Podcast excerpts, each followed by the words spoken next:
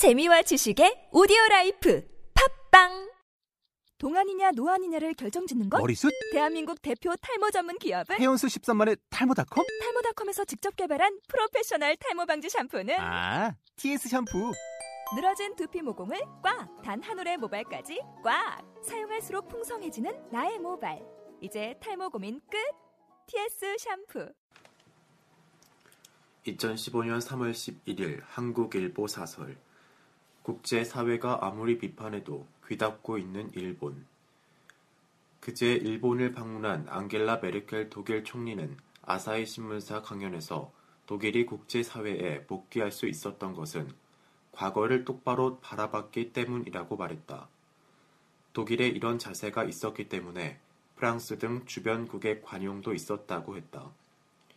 우리가 일본에서의 독일 총리의 과거사 발언에 주목한 것은 두 차례 세계 대전을 일으킨 전범국에서 유럽 통합을 주도한 지도자로 거듭난 독일의 역사 여정이 같은 과오를 저지른 일본에 교훈을 줄 수 있으리라는 믿음에서다.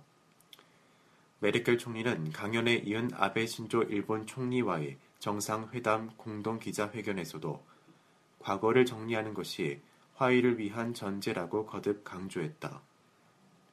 그가 아베 총리의 역사 왜곡을 꾸준히 비판해온 아사히 신문사를 강연 장소로 택한 것이나 외교 관례로는 이례적으로 일본 정부가 꺼려하는 과거사 문제를 공개적으로 언급한 것은 그만큼 일본 정부의 인식이 잘못됐다고 보았기 때문일 것이다. 그럼에도 일본 정부의 퇴행적 역사 수정주의 행보는 갈수록 도를 더해가고 있다. 메르켈 총리 방일 전날인 8일 집권 자민당은 창당 60주년 전당대회에서 전범이 합사되어 있는 야스쿠니 신사 참배를 주요 활동 방침에 포함시켰다. 아베 총리가 집권 첫 해인 2013년 야스쿠니 신사를 참배해 주변국의 반발과 외교 파행을 초래한 것은 아랑곳하지 않은 채 오히려 이를 당의 공식 지침으로 격상시킨 것이다. 8월 공개할 아베 담화를 앞두고는 식민 지배 및 침략을 사죄한 무라야마 담화와 위안부 동원의 강제성을 인정한 고노 담화를 부정하려는 시도를 노골화하고 있다. 한일 양국이 진행하고 있는 위안부 국장부 협의에서도 일본은 여전히 정부 차원의 배상 책임을 거부하고 있다. 최근에는 한일 갈등의 책임을 한국의 과거사 집착 때문이라고 몰면서 미국에 밀착해 한미 관계를 흔들려는 저의마저 내보이고 있다. 일본 외무성이 홈페이지에서 한국을 자유와 민주주의, 시장경제 등 기본적 가치를 공유하는 중요한 이웃나라에서 가장 중요한 이웃으로 바꿔 소개한 것은 많은 것을 시사한다. 가치관을 공유하지 않는다는 것은 수교 50년을 맞는 한일 관계의 기본 토대를 뒤 흔드는 것일 뿐 아니라 동북아의 한미일 삼각 구도를 깨뜨리려는 의도로 볼 수밖에 없다. 메르켈 총리의 과거사 발언에 대해 기시다 후미오 외무성 장관은 일본과 독일은 경위가 다르기 때문에 양국을 단순 비교하는 것은 적당하지 않다고 책임을 부정하는 논평을 냈다. 올해는 종전 70년, 한일 수교 50년이 되는 해다. 일본이 과거의 멍해를 벗고 아시아의 지도자로 되려면 올해가 갖는 시대적 의미를 잘 헤아려야 할 것이다. 김영란법 제안자의 고원, 정치권 새겨 들어야. 김영란법 최초 제안자인 김영란 전 국민권익위원장이 갓 국회를 통과한 이 법에 성급한 개정 움직임에 일침을 가했다. 김 전 위원장은 어제 기자회견을 갖고 법 내용이 자신이 제안한 원안에 비춰 아쉬움이 많다면서도 그렇다고 시행도 전에 개정 이야기를 꺼내는 것은 너무 성급하다고 말했다. 시행하면서 부패 문화를 바꿔보고 그래도 개선이 안 되면 보다 더 강화된 조치를 취하는 게 순리라는 것이다. 전적으로 공감 가는 지적이다. 우리는 이미 김영란법이 국회 본회의에서 처리되기 무섭게 제기된 위헌 논란과 법 수정 요구에 대해 우려를 표명한 바 있다. 부패 척결이라는 본래 취지보다 부정적 측면을 앞세워 개정에 급급하다가 교각 사루에 우를 범할 수 있다고 봤기 때문이다. 김 전 위원장은 기득권 집단의 반발 등을 우려했던 듯 이렇게라도 통과된 것이 기적 같은 일이라며 법 통과 자체만 해도 큰 의미를 부여했다. 여야 정치권은 김영란법 입법 과정에서 원안과 달라진 부분과 관련해서도 김 전 위원장이 토로한 안타까움을 가볍게 흘려서는 안 된다. 김 전 위원장은 무엇보다 부정청탁 및 금품 수수 금지와 함께 원안의 세 개 축 가운데 한 축인 이해충돌 방지 규정이 통째로 빠진 것을 유감스러워했다. 또 부정청탁 금지 부분에서 선출직 공직자들의 제3자 고충 민원 전달을 예외 규정으로 삽입한 것에 대한 우려를 표명했다.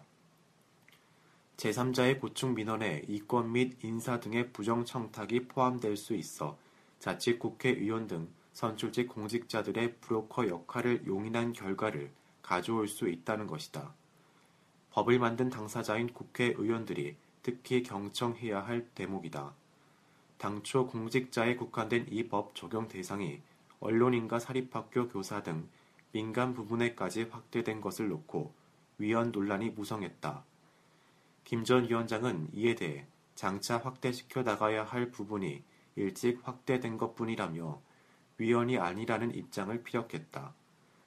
공직 사회의 반부패 문제를 먼저 개혁하고 2차적으로 기업, 금융, 언론, 사회단체 등을 포함하는 모든 민간 분야로 확대하는 것이 효율적이라고 생각했다는 것이다. 이 문제는 대한변협이 헌법재판소에 위헌 심판 청구를 한 상황이니 그의 말대로 헌재의 결정을 지켜볼 일이다. 다만 김 전 위원장은 언론인을 포함시킨 것이 헌법상 언론의 자유가 침해되지 않도록 특단의 조치가 취해져야 한다고 했다. 이 역시 타당한 지적이다. 산고 끝에 태어난 아이가 탈 없이 잘 자라기를 간절히 바라는 어머니의 마음 같은 법 제안자의 진심 어린 충고에 모두가 귀를 기울일 필요가 있다. 공무원 연금 개혁 5월 처리 위에 속도 높여라. 지지부진하던 공무원 연금 개혁 논의가 탄력을 받고 있다. 여야는 물론 공무원 노조 등 관련 당사자들이 참여한 연금개혁 대타협 기구가 조만간 합의안 도출을 위한 징검다리 성격의 중간 합의문을 내놓는다고 한다. 오는 28일 활동을 마치고 국회 연금개혁 특위에 단수 또는 복수의 합의안을 제시해야 하는 대타협 기구는 그동안 원칙적으로 의견 접근을 이룬 부분을 합의문 형식으로 발표하고 이를 토대로 강론 협상에 들어갈 예정이다. 여당 개혁안을 비판만 해왔던 야당도 자체 개혁안을 처음 제시할 예정이라고 한다. 늦은 감이 있지만 반길 일이다. 여야는 다음 달 국회 연금특위에서 최종 단일 합의안을 만들어 5월 2일까지 본회의에서 처리하기로 지난해 말 합의했었다. 개혁안에 대한 논의 속도와 밀도를 높여 합의 시한을 지켜야 한다. 공무원 연금 개혁은 더 이상 미룰 수 없다. 국민연금과의 형평성 때문만이 아니다. 덜 내고 더 받는 구조로 설계돼 있어 지속 가능하지 않다.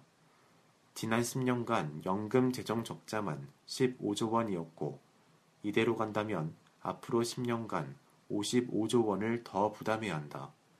거의 모든 여론조사에서 60 에서 70%의 국민이 개혁의 필요성과 시급성에 동의하는 것도 그 때문이다. 야당 개혁안이 나와야 분명해지겠지만 최대 쟁점은 소득 대체율, 재직 당시 소득 대비 연금 수령의 규모이다. 현 공무원 연금 체계를 더 내고 덜 받는 구조로 바꾸려는 여당은 지급 시기를 늦추고 지급률을 낮추자는 입장이다. 구체적으로 60% 선인 소득 대체율을 국민연금 수준인 40% 선으로 떨어뜨려야 한다는 견해인 반면 야당은 오히려 국민연금을 공무원 연금 수준인 60%대로 끌어올리자고 맞서고 있다. 야당은 하향 평준화는 안 된다고 주장하지만 어떻게 공무원 연금의 눈덩이 적자를 개혁할 수 있는지에 대한 실효성 있는 대안은 내놓지 않고 있다. 공무원 연금 개혁은 지난한 과제다. 김대중 정부 이후 모든 정권에서 공무원 연금 개혁이 시도됐지만 공무원들의 반발과 정치권의 눈치 보기로 무늬만 개혁에 그쳤다.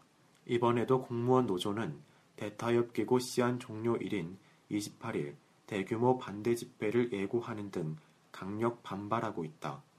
하지만 130여만 전 현직 공무원들의 저항이 두려워 물러서서는 안 된다.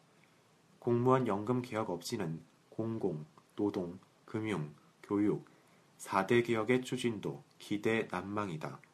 특정 정권만의 문제가 아니라 국가적 현안인 만큼 야당의 협조도 필수적이다. 더욱이 이번 연금 개혁은 시간과의 싸움이다. 내년 4월 총선 일정을 감안할 때 이번에 마무리하지 않으면 개혁은 물 건너간다는 점을 여야는 명심해야 한다.